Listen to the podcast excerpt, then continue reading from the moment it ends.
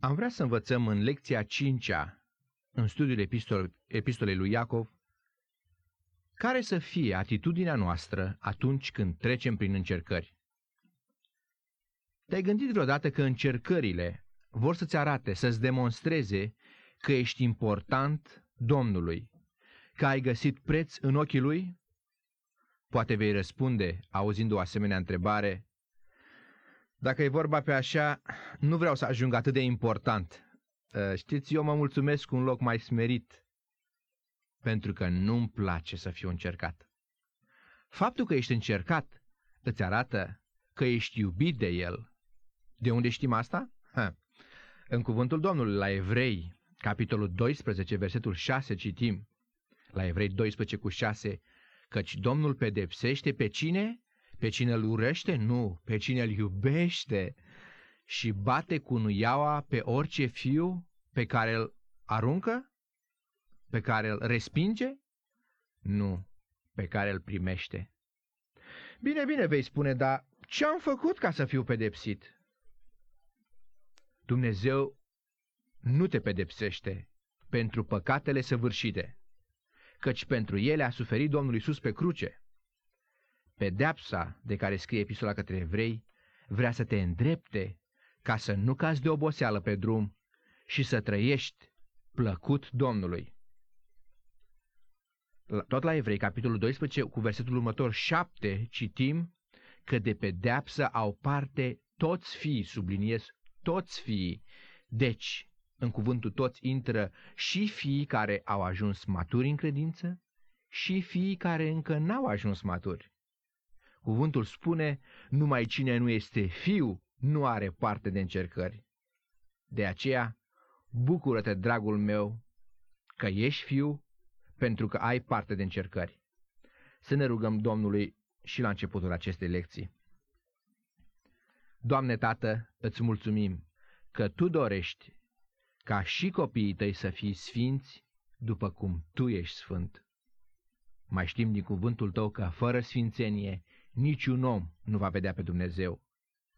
Cu toții trăim într-o lume care nu te cunoaște și căile ei nu sunt căile tale. Această lume vrea să ne facă și pe noi copiii tăi după chipul ei. Și ne întristăm că de multe ori reușește. De aceea când suntem la cercetarea cuvântului tău ne dăm seama că ai mult lucru în viețile fiecăruia din noi. Te rugăm și astăzi să reconfortezi pe poporul tău, să ne vorbești gură către gură, să ne arăți cât de mult ne iubești și ce mare preț are fiecare dintre noi pentru tine. Lasă ca părtășia noastră să fie un timp binecuvântat, de legătură strânsă, un timp dulce pe care să-l dorim mai mult ca orice. Mulțumim că am aflat din cuvântul tău că orice ispită, orice încercare nu este mai presus de puterea noastră omenească, că putem trece biruitor prin încercări când ne ți strâns în brațul tău, când ne șoptești că ne iubești și că încercarea este spre folnosul nostru. Amin. În lecția de astăzi, mai întâi vom citi împreună de la Iacov, capitolul 1, versetele 2 la 12. Apoi vom trece la un alt text din Biblie ca să vedem ce mare preț au copiii Domnului înaintea lui. Și vom reveni la Iacov capitolul 1 ca să înțelegem cum aplicăm lucrul acesta la viața noastră de zi cu zi. De aceea să întoarcem la Iacov capitolul 1 și versetul 2. Frații mei, să priviți ca o mare bucurie când treceți prin felurite încercări, ca unii care știți că încercarea credinței voastre lucrează răbdare. Dar răbdarea trebuie să-și facă desăvârșit lucrarea, pentru ca să fiți desăvârșiți, întregi și să nu duceți lipsă de nimic. Dacă vreunia din voi îi lipsește înțelepciunea, să o ceară de la Dumnezeu, care dă tuturor cu mână largă și fără mustrare și ea va fi dată dar să o ceară cu credință, fără să se îndoiască deloc, pentru că cine se îndoiește seamănă cu valul mării, turburat și împins de vânt încoace și încolo. Un astfel de om să nu se aștepte să primească ceva de la Domnul, căci este un om nehotărât și nestatornic în toate căile sale. Fratele dintr-o stare de jos să se laude cu înălțarea lui, bogatul din potrivă să se laude cu smerirea lui, căci va trece ca floarea ierbii. Răsare soarele cu căldura lui arzătoare și usucă iarba. Floarea ei cade jos și frumusețea înfățișării ei piere. Așa se va vesteji bogatul umbletele lui. Înainte de a trece mai departe și a da explicații acestor versete, aș vrea să vă arăt din cuvântul Domnului grija lui pentru copiii săi, pentru ca să putem să înțelegem că încercările vin prin prisma grijei pe care ne-o poartă Domnul la fiecare în parte, ca astfel să nu ne pierdem nădejdea și să primim cu bucurie încercările. În primul rând, Biblia ne învață că copilul Domnului se află în centrul atenției lui. Domnul cunoaște toate căile lui. Domnul se interesează personal de fiecare copil al său. De unde știm aceasta? Deschideți în Vechiul Testament la Psalmul 139. Cartea Psalmilor este la jumătatea Bibliei și Psalmul 139 citim că este un psalm al lui David. Psalmul 139, o rugăciune, o meditație a lui David. Ca să beneficiem cât mai mult de acest psalm, în loc de numele lui David, să punem numele nostru, Ion, Aurica, Rodica sau cum ne cheamă pe fiecare. Psalmul 139, versetele 1 la 3. Să-l facem ca și cum am adresat noi acest psalm ca o rugăciune Domnului.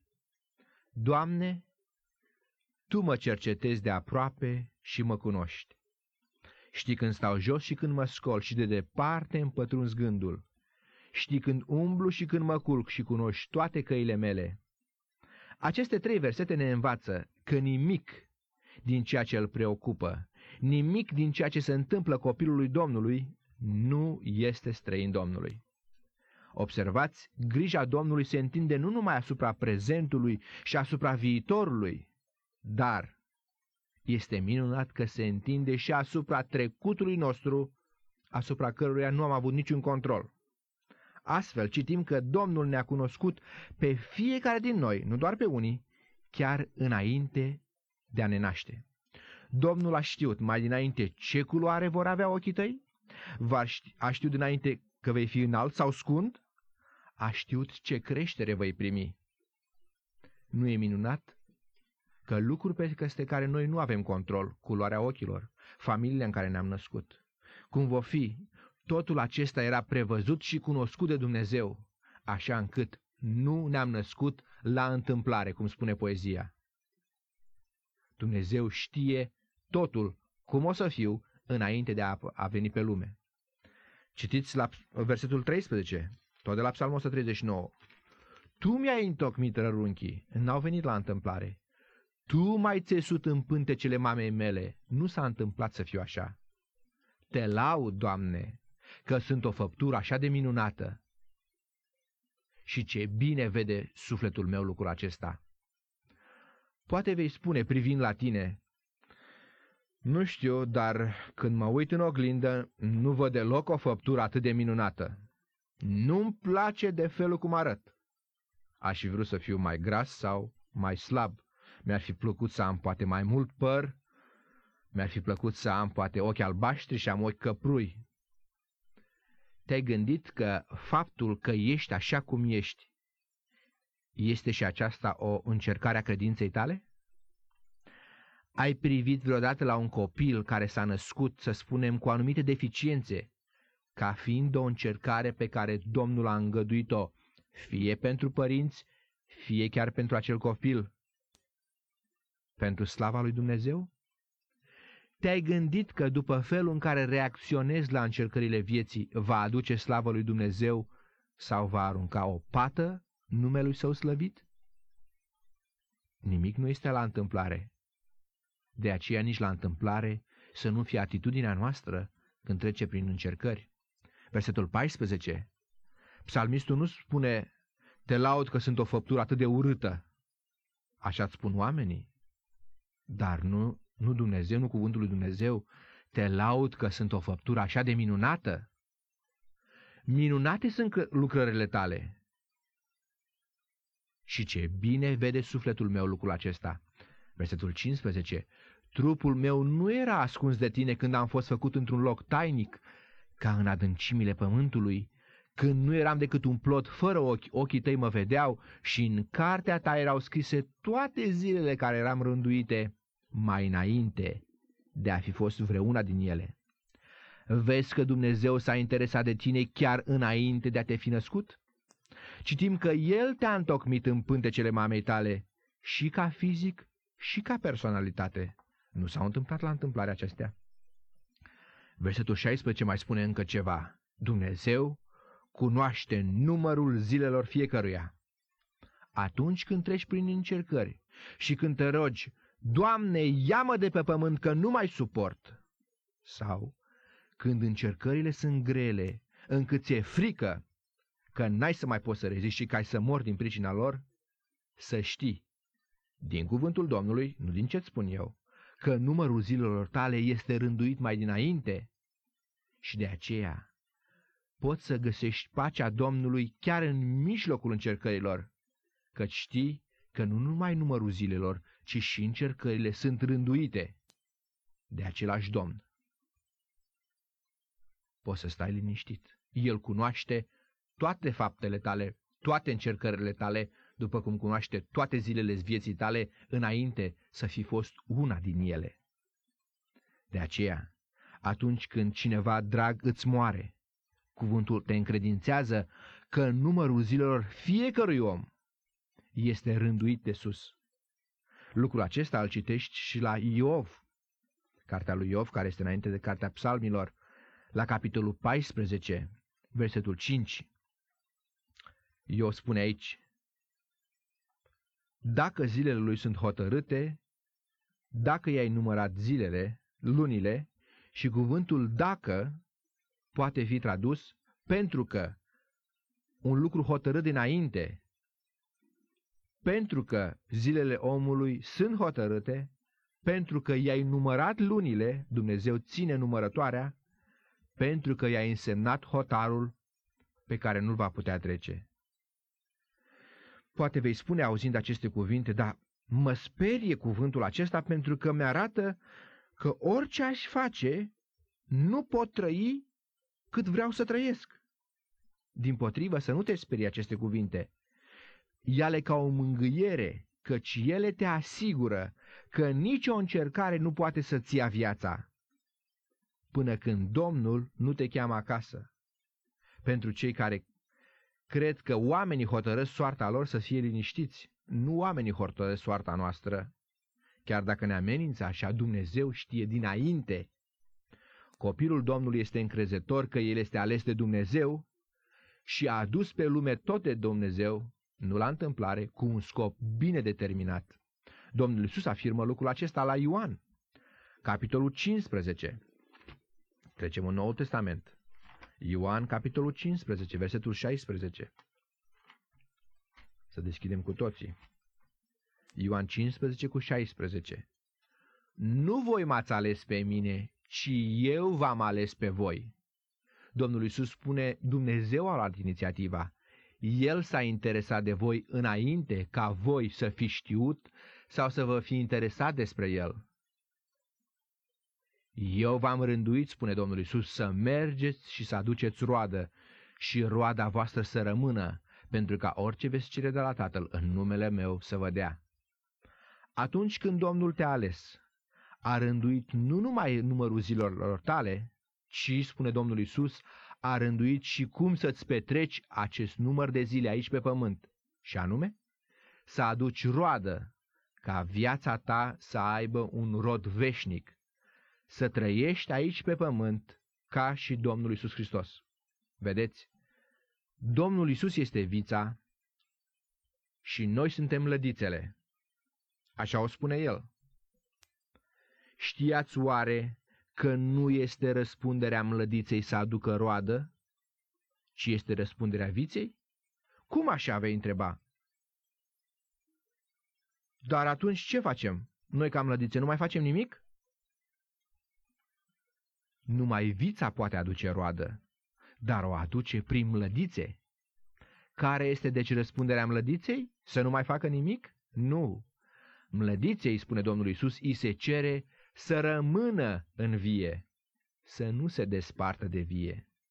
Tot Domnul Isus spune la Ioan 15, numai cine rămâne în mine și în cine rămân eu, aduce multă roadă.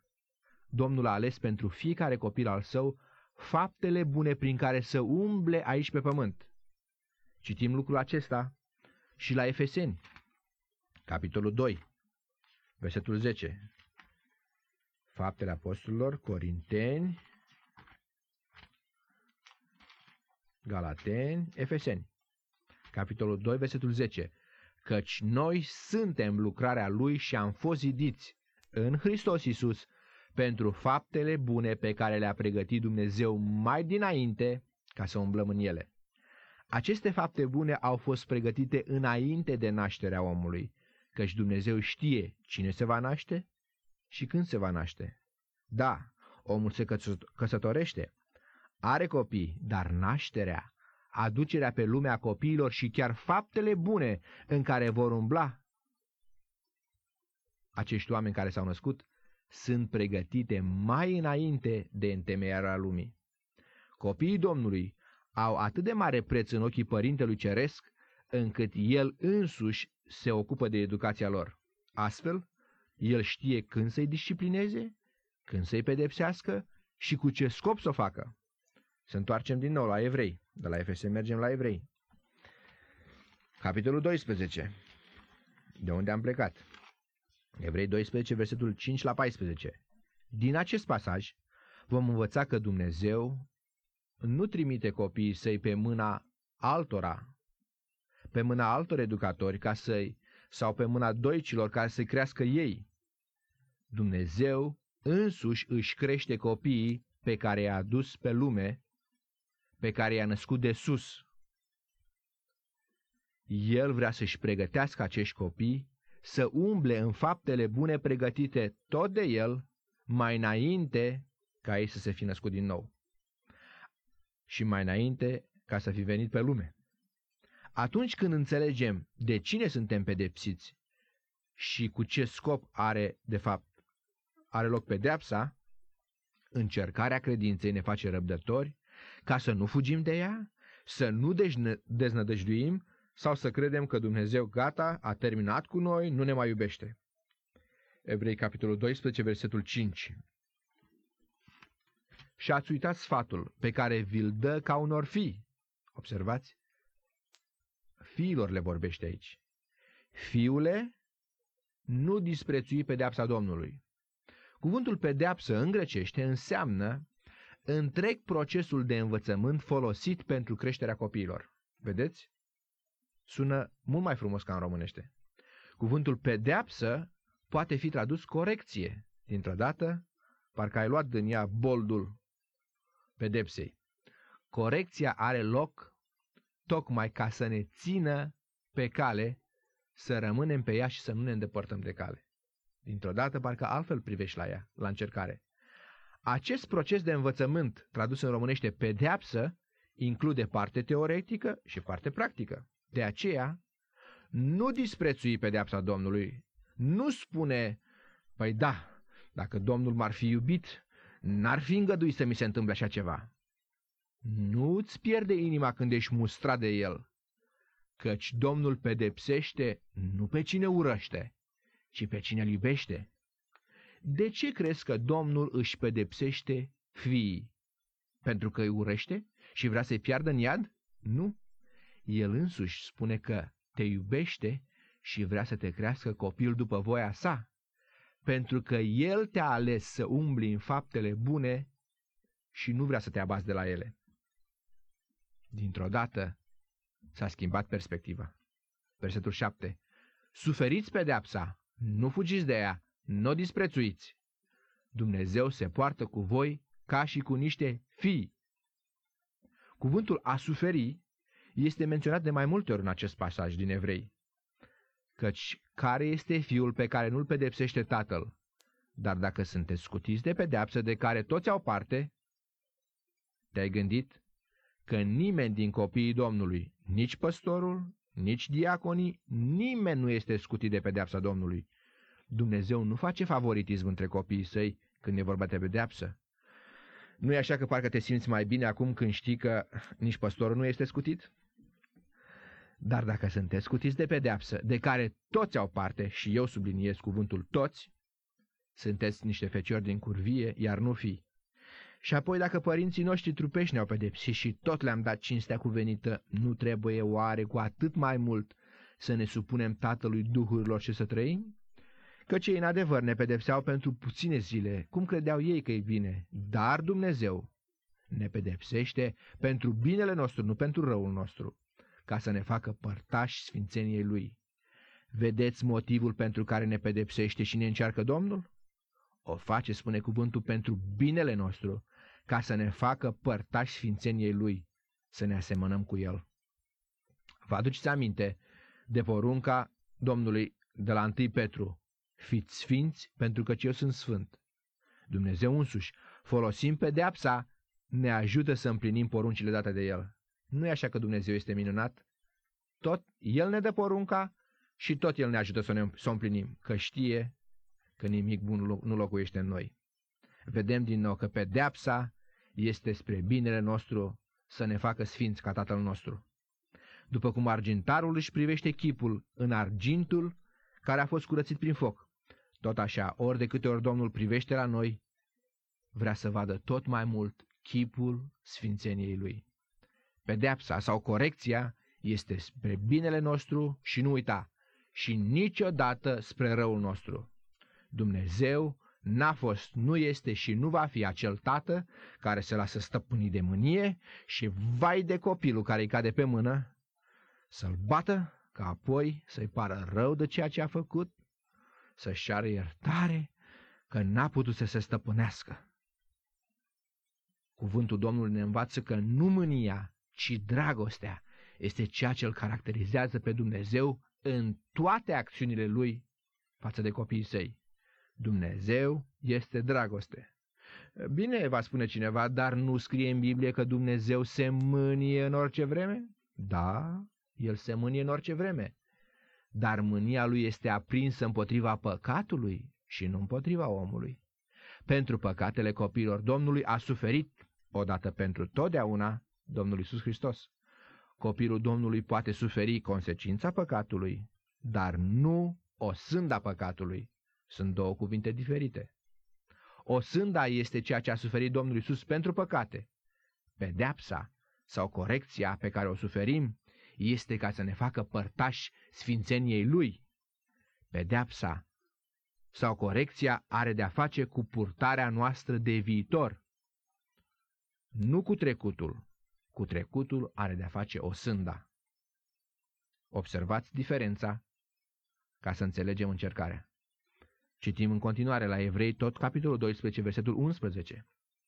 Este adevărat că orice pedeapsă deocamdată pare o pricină de întristare și nu de bucurie. Și totuși, ori de câte ori sunt pedepsit de Domnul, Iacov îmi spune să privesc lucrul acesta cu bucurie. De ce? Pentru că pedeapsa este ușoară? Nu. Domnul nu spune că pedeapsa e ușoară. Atunci de ce să privesc cu bucurie? Pentru că pedeapsa este o pricină de bucurie? Observați, nici asta nu spune cuvântul Domnului. Mi se cere să mă bucur pentru că știu ceea ce urmează după aplicarea pedepsei. Versetul 11. Ce urmează după aplicarea pedepsei? Dar mai pe urmă aduce celor ce au trecut prin ea, aduce celor ce perseverează, celor ce au fost învățați prin ceea ce au suferit. Ce anume aduce? roada dătătoare de pace a neprihănirii. Deci pedeapsa este o școală, nu o tortură. Argintarul care curăță zgura din mine este sfânt. Dumnezeu nu lasă lucrul acesta pe mâna diavolului să o facă sau pe mâna oamenilor. El însuși este argintarul. El este neprihănit și tot el este neprihănirea mea. Chipul argintarului și nu al oamenilor se reflectă în sfârșit când argintul a fost curățit. Versetul 12. Întăriți-vă dar mâinile obosite și genunchii slăbănojiți. Croiți cărări drepte cu picioarele voastre pentru ca cel ce șchiopătează să nu se abată din cale, ci mai degrabă să fie vindecat. Ce vor să spun aceste versete? După ce ai suferit pedeapsa, nu te arăta ca un om slab care a căzut sub greutatea pedepsei încât nu se mai poate ține pe picioare? Ci cuvântul spune, întărește-ți mâinile obosite și genunchii slăbănociți. Rabdă până la sfârșit pentru ca cel ce șchiopătează să nu se abată din cale, ci mai degrabă să fie vindecat. Dacă îți întărești mâinile obosite și genunchii slăbănojiți, ești o bună mărturie pentru alții, ca și ei, când sunt pedepsiți să înțeleagă că pedeapsa este spre binele lor. Scopul final al pedepsei este vindecarea celui pedepsit, nu obosirea sau slăbănogirea lui. Dumnezeu vrea creștini vindecați, nu creștini slăbănogi. Versetul 14 tot de la Evrei 12, urmăriți pacea cu toți și sfințirea, fără care nimeni nu va vedea pe Domnul. Scopul încercării este de a-l face pe copilul Domnului desăvârșit, matur, sfânt, întreg, să nu ducă lipsă de nimic. Atunci când ajung tot mai desăvârșit, tot mai matur, atunci sunt tot mai sfânt și mă asemăn tot mai mult cu Domnul Isus. Numai sfințenia, spune versetul 14, este garanția că eu voi vedea pe Dumnezeu. Numai sfințenia este această garanție. Nu faptele mele bune. A fi sfânt nu înseamnă a face fapte bune, ci sfințenia este caracterul Domnului Isus care se arată prin faptele bune ale credinciosului. Aici este deosebirea între religie și sfințenie. În religie eu fac fapte bune ca să-i plac lui Dumnezeu și sper să-i placă într-o zi și când ajung în cer să-mi deschidă ușa pentru că am făcut fapte bune. Sfințenia înseamnă, Doamne, eu nu pot să fac aceste fapte bune, îl primesc pe Domnul Isus, încep să ascult de Domnul Isus și las pe El să trăiască în mine faptele bune pe care El vrea să le facă și astfel am garanția că intru în cer. Numai Domnul Isus poate să trăiască faptele bune, pentru că numai El este sfânt. N-ai văzut pe oameni care își zic creștini, dar trăiesc cum trăiesc și le este frică de întâlnirea cu Domnul? Nu te-ai întrebat vreodată cum te poți pretinde creștin și să-ți fie frică să te întâlnești cu Domnul? Cum să-ți fie frică în loc să aștepți cu înfrigurare întâlnirea cu mirele drag? De ce le e frică la acești oameni să se întâlnească cu Domnul? Pentru că aici pe pământ, deși și-au zis creștini, n-au urmărit pacea și nici sfințenia, ci au trăit cum au vrut. Încercările fac parte din școala vieții pentru fiecare credincios. Matur sau mai puțin matur. De aceea, spune Iacov, să privim ca o mare bucurie lucrul acesta. Încercările ne maturizează, ne fac desăvârșiți, să nu ducem lipsă de nimic. Deoarece Dumnezeu are un scop pentru fiecare de credincios, acest scop este de a umbla în faptele bune pe care El le-a pregătit. Numai o persoană care se comportă într-un fel anume poate umbla în aceste fapte. Ce va face Domnul ca eu să pot să umblu în aceste fapte? Mă va trece prin încercări care au scopul, spune Iacov, de a mă preface, de a mă, mod- mă modela. Pe măsură ce umblu în aceste fapte bune, mă maturizez, ajung de săvârșit, sunt un om întreg, nu duc lipsă de nimic în cele duhovnicești și astfel devin folositor Domnului. Nici o persoană pe care Dumnezeu a folosit-o într-un fel sau altul nu a fost scutită de încercări. Pot privi ca o mare bucurie când trec prin încercări, deoarece știu că harul lui îmi este de ajuns. Găsim această promisiune la 2 Corinteni. Să întoarcem la 2 Corinteni, capitolul 12, versetele 9 și 10. În 2 Corinteni 12, Pavel scrie despre încercarea credinței lui și că această încercare era un țepuș în carne, un țepuș care îl, dure, îl durea, care îl deranja. Deși țepușul producea durere, și el este numit de Pavel un sol al satanei, totuși, țepușul este îngăduit de Dumnezeu. Din ce pricină? Spune Pavel aici, din pricina strălucirii descoperirilor pe care el le-a avut din partea Domnului ca să nu se îngânfe. Observați că chiar solul satanei este spre binele lui Pavel, chiar dacă îl doare. Nimeni nu știe cu precizie ce era acest țepuș. Și slavă Domnului că nimeni nu știe că dacă Pavel ar fi scris care este acest țepuș, atunci știi ce am fi făcut? Unii dintre noi, când ar fi citit, ar fi spus, a, a, mie nu mi se potrivește versetul acesta, pentru că eu sufăr cu totul altceva, Pavel nu mă poate înțelege. Domnul în mod din adins n-a îngăduit ca Pavel să scrie care este acest țepuș. Observați că Pavel s-a rugat cu credință, dar degeaba.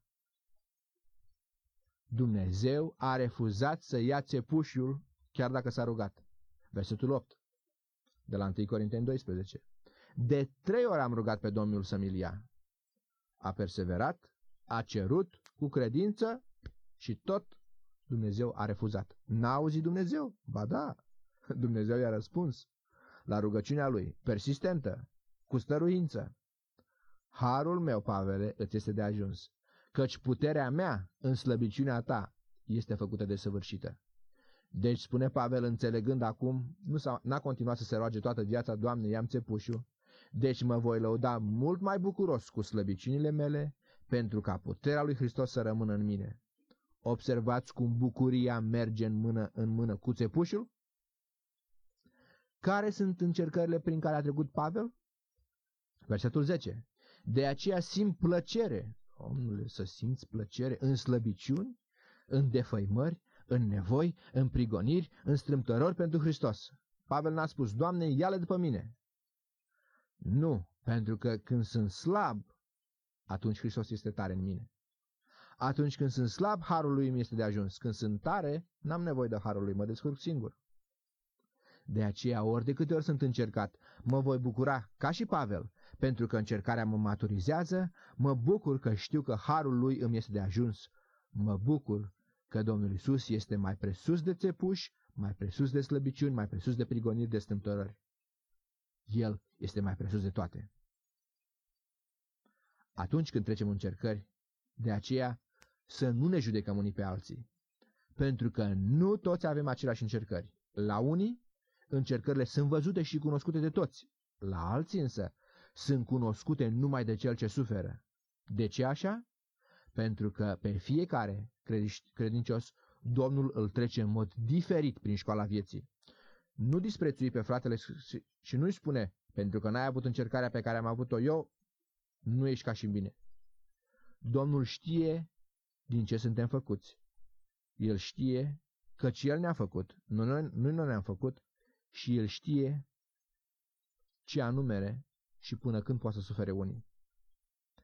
El știe că unii pot să sufere mai mult și alții mai puțin. Și de aceea El nu îngăduie aceleași încercări la toată lumea. Dumnezeu nu lucrează cu același calapod. El ne-a făcut diferit, El are încercări diferite pentru fiecare. O persoană mi-a permis să istorisesc încercarea ei. Această persoană călărea pe cal, era odată la țară, la bunici, a căzut de pe cal și s-a lovit foarte rău. A stat într-o stare de comă două luni de zile și a crezut că nu va mai fi în stare să umble restul vieții de la căzătură. După aceste două luni, Domnul a ridicat-o de pe pat și persoana a început să meargă. A rămas însă cu un beteșug. Din când în când, din cauza căzăturii, are probleme cu ochii. Merge prin casă și nu vede obstacole. Se lovește ba de ușă, ba de pereți, nu-i vede. Persoana povestea și spunea că în acele, în acele clipe se ruga și întreba pe Domnul de ce a îngăduit să mai rămână cu un beteșug. După aceea însă, tot ea își cerea iertare și mărturisea că dacă așa vrea el să se slăvească prin slăbiciunile ei, ea primește și lucrul acesta cu bucurie. Astfel, încercările acestei persoane erau văzute și de alții, dar tot de alții erau văzute, era văzută și frumusețea vieții ei trăite cu Domnul Isus.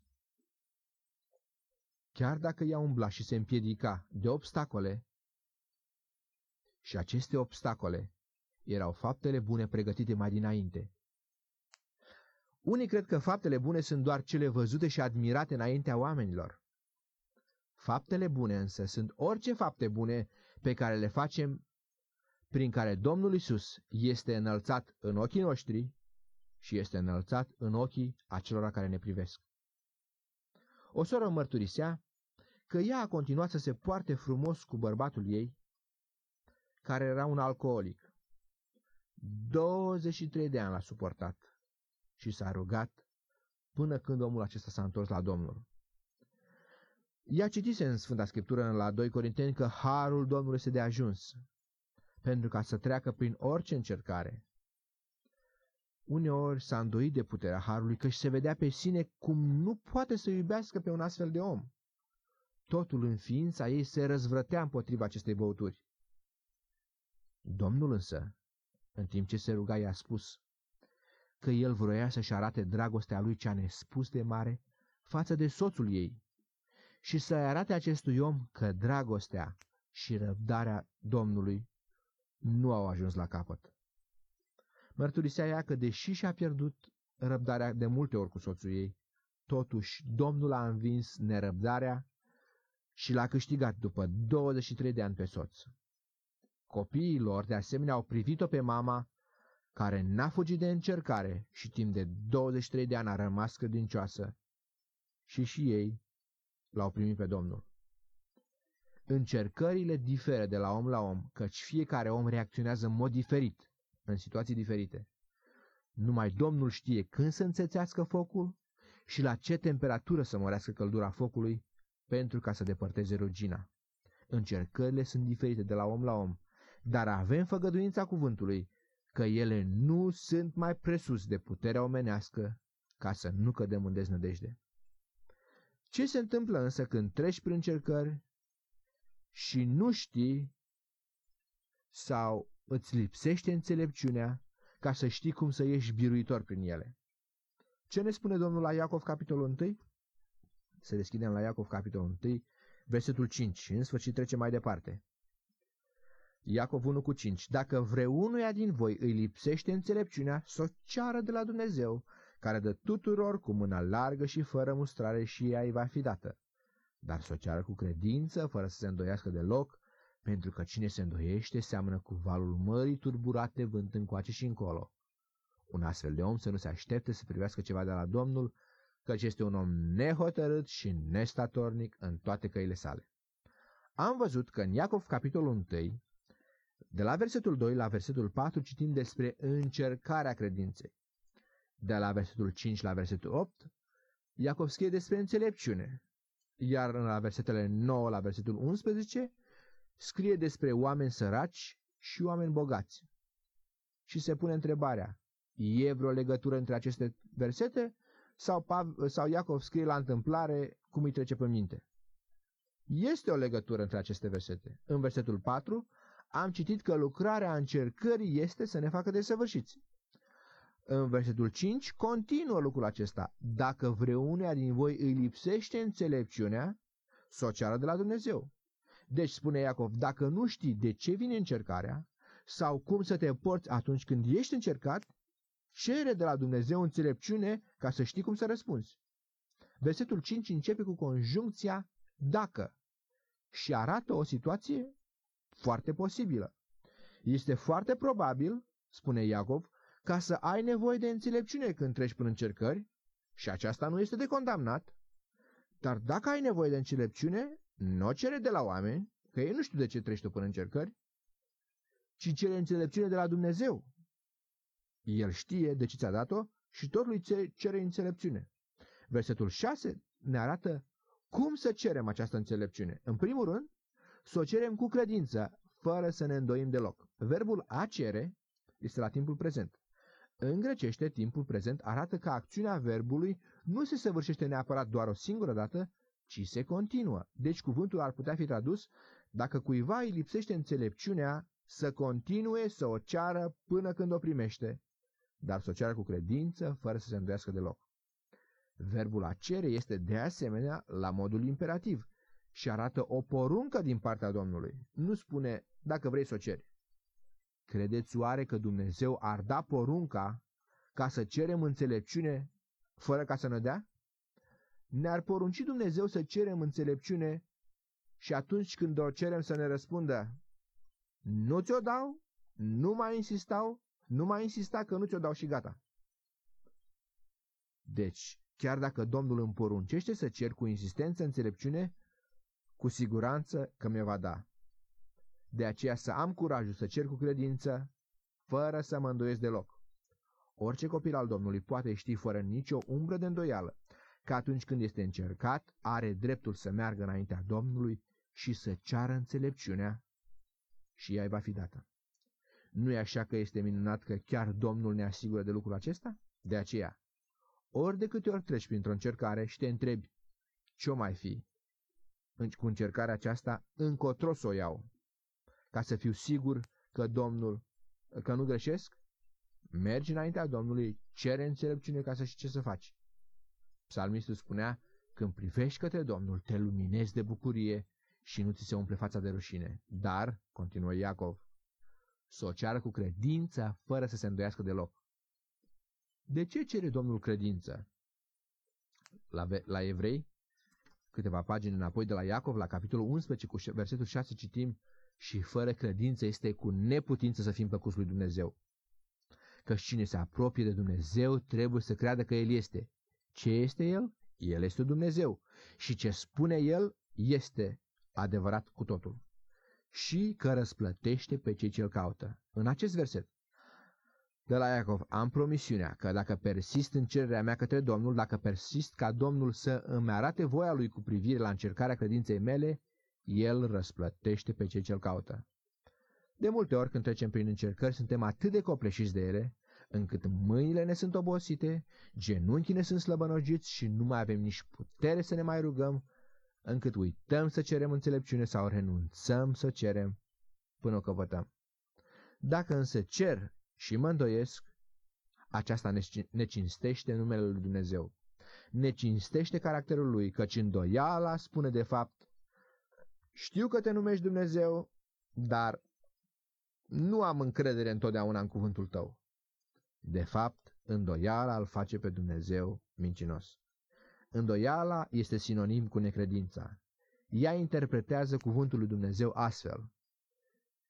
Chiar așa o fi cum a spus Dumnezeu? Dar oare nu Dumnezeu însuși ne-a poruncit să cerem înțelepciune și tot El ne-a promis că ne va da dacă persistăm cu credință în cererea noastră? Ce este această înțelepciune pe care Domnul poruncește ca să o cerem de la El? În limba grecească, cuvântul înțelepciune se referă, în textul de față, la cunoașterea teoretică a înțelepciunii. Astfel, cuvântul vine de la grecescul Sofia și înseamnă cunoștință în general de cuvântul Domnului sau cunoștință de adevărul cuvântului ca să-l aplic la viața de zi cu zi. Deci această înțelepciune pe care o dă Dumnezeu nu este alta decât adevărul cuvântului sfânt, așa cum ne-a fost lăsat în Biblie. Sunt unii credincioși care s-au rugat când au trecut prin încercări și apoi au făcut ceea ce au simțit că Dumnezeu le-ar fi spus să facă, dar mai pe urmă și-au dat seama că n-a fost de fapt după cuvântul Domnului. Deși cuvântul Domnului nu ne dă întotdeauna un răspuns specific ce să facem de fiecare dată când trecem prin încercări, totuși, spune Iacov, cunoscând adevărul Scripturii, care este înțelepciunea lui Dumnezeu cu privire la viața noastră, vom ști ce să facem și cum să ne purtăm în încercările prin care trecem. Am învățat până acum că dacă ne lipsește înțelepciunea, să o cerem cu credință la Dumnezeu și să nu ne îndoim deloc că cine se îndoiește caracterizat ca fiind un om nehotărât.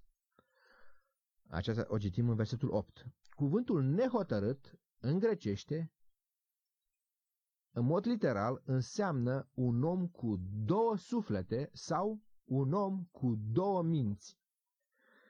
Mă veți întreba, n-am mai auzit de o asemenea expresie. Mie spunem pe românește ce înseamnă un om nehotărât.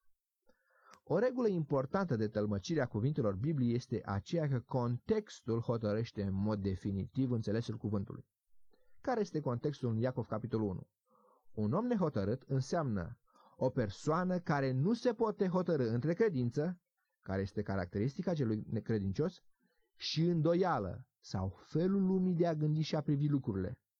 Un om nehotărât, potrivit cu Iacov capitolul 1, poartă în continuu o luptă între credință sau încredere în cuvântul lui Dumnezeu și necredință sau neîncredere în cuvântul Domnului. Cunoașteți astfel de oameni? Pe de o parte, se numesc creștini, care trec prin încercări și se roagă Domnului să primească înțelepciune de la el și pe de altă parte, aceiași oameni se îndoiesc dacă chiar așa o fi cuvântul Domnului și nu vor să-l primească decât dacă le convine în situația dată. Lupta se poartă în lăuntrul acestor oameni nehotărâți. Vor să-L creadă pe Dumnezeu pe cuvânt și să fac ce îmi spune El, chiar dacă îmi convine sau nu, sau vreau să cred ce îmi spun oamenii, părerile oamenilor despre cuvântul Domnului și să fac ce spun ei, sau să fac cum îmi convine mai bine. Pe de o parte Dumnezeu spune, aceasta este calea. Pe de altă parte oamenii spun, nu te lua și tu după tot ce e scris, nu știu de cine.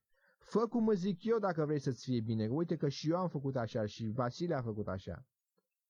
Dacă mergi pe calea Domnului, te costă prea mult. Dacă mergi pe calea lumii, nu te mai costă atât de mult. Și uite așa, bietul om nehotărât este tras în amândouă părțile și aceasta îi produce dureri, de parcă simte că se sfâșie. Dacă această descriere ți se potrivește, dragul meu, dacă te simți tras când de Domnul, când de lume, vrei să placi și Domnului și oamenilor, nu uita, Dumnezeu te iubește, a îngăduit încercarea cu un scop bine definit pe care ți-l face cunoscut în înțelepciunea pe care ți-o dau Sfintele Scripturi.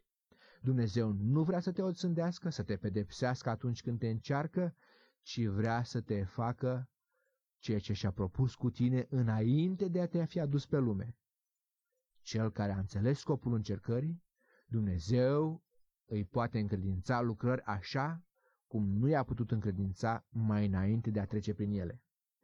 Unei persoane, bărbat, femeie sau tânăr, care nu se poate hotărâ să asculte numai de Domnul, în orice împrejurare, Dumnezeu nu îi poate încredința sarcini de răspundere în împărăția lui.